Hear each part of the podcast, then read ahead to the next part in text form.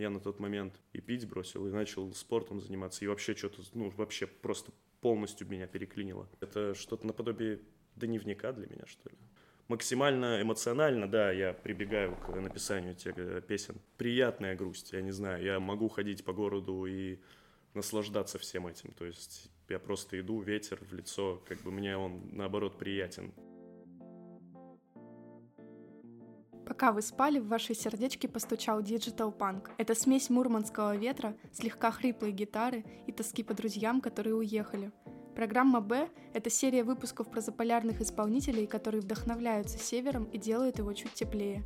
Вместе с нашими героями разбираемся, как и зачем. Слушать наш подкаст также можно в Яндекс Музыке, Spotify и Apple Podcasts. А на странице ВКонтакте мы публикуем эксклюзивные выпуски для тех, кто верит в нас и дарит монетку на стаканчик кофе. Саша Губчин — это голос мурманской банды Redux. Этой осенью парни готовятся выпустить альбом, а мы пока переслушиваем их недавний релиз Waterline. Про музыкальные эксперименты, слабость человеческого духа, личные переживания и любовь к родному городу — обо всем этом вы узнаете в подкасте «Простой звук».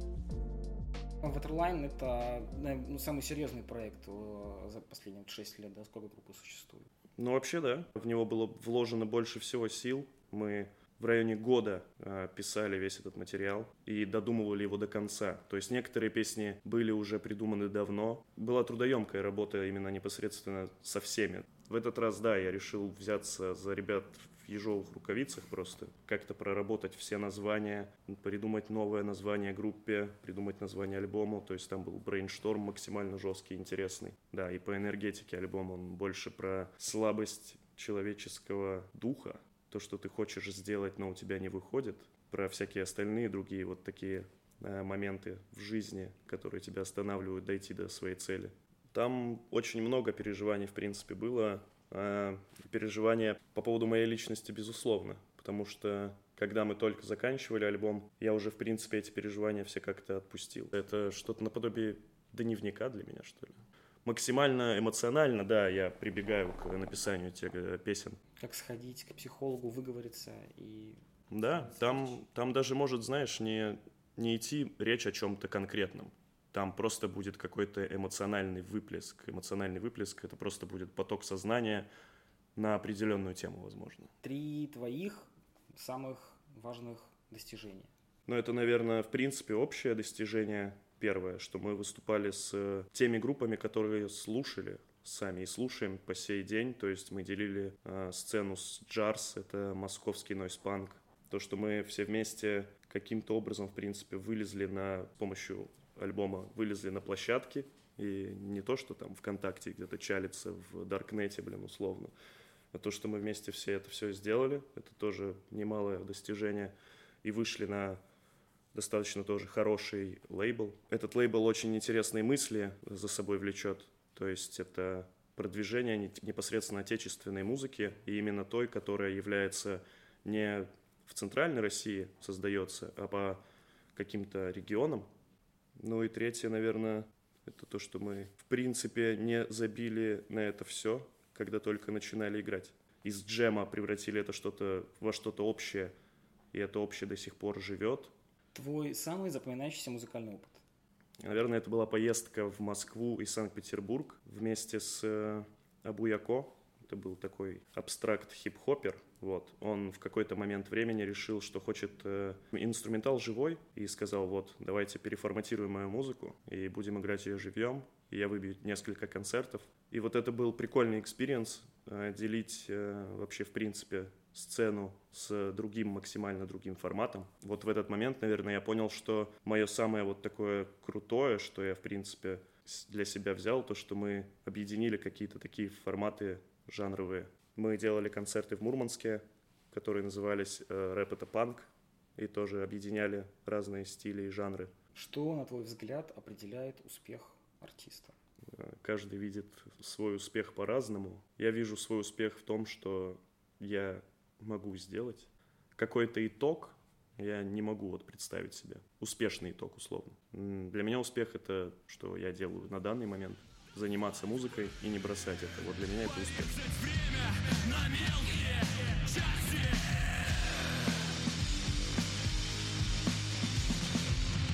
Засучив!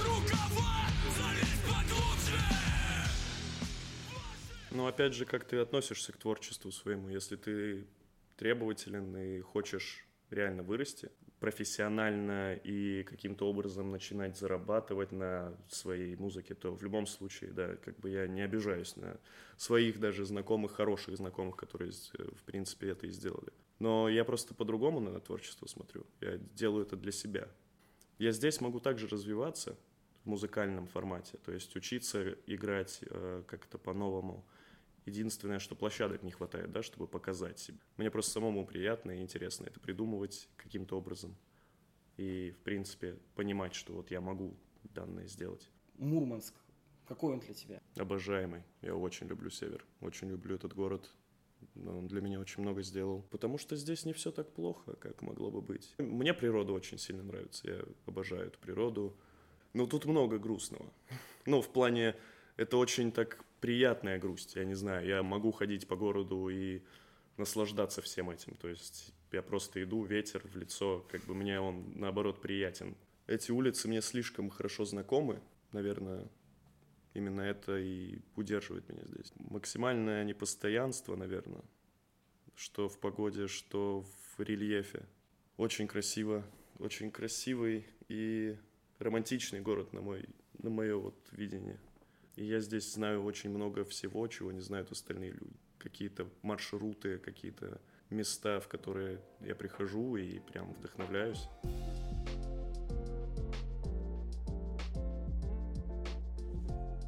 Странные у нас полтора года выдались с этой пандемией. Каково было работать, творить и в эмоциональном плане, и в плане организации?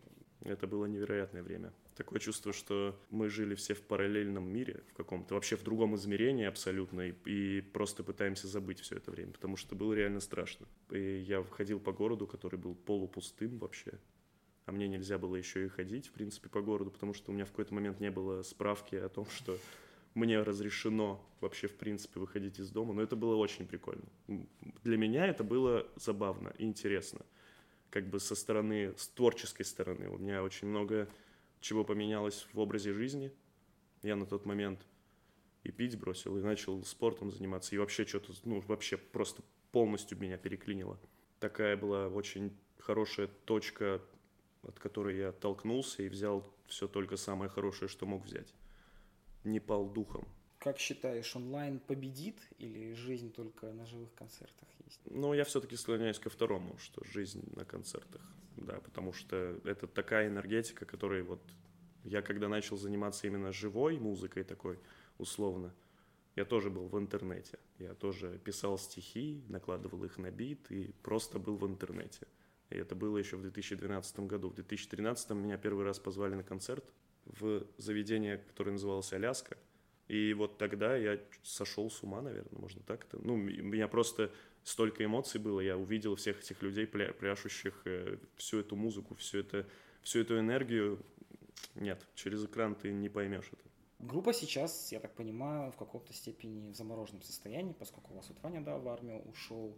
Нету каких-то, может быть, опасений, что это будет уже другой опыт, другие люди? Спустя год все будет в этом проекте плюс-минус так же, потому что я в этих людях уверен, в принципе. Но я не отрицаю того факта, что сейчас может быть. В течение этого года я возьму за что-нибудь другое, потому что идей всегда есть. Их очень много. Хватает личных внутренних ресурсов на несколько проектов и работу, и жизнь, творчество. Это тяжело. Это очень хорошее такое замечание, да, это очень тяжело. Невероятно тяжело, но чем больше ты занимаешься, своим любимым делом, тем, наверное, больше сил у тебя как раз-таки и появляется. Ну и плюс я и работу свою люблю, и музыкой люблю заниматься, и слушать музыку люблю. И, в принципе, нету тех вещей в моей жизни, э, которыми я занимаюсь, и они мне не нравятся. Без музыки, да, остаешься наедине с собой. Тоска, но из этой тоски можно взять все только самое лучшее, в принципе. Я всегда беру из нее все самое лучшее и потом создаю. yeah, yeah.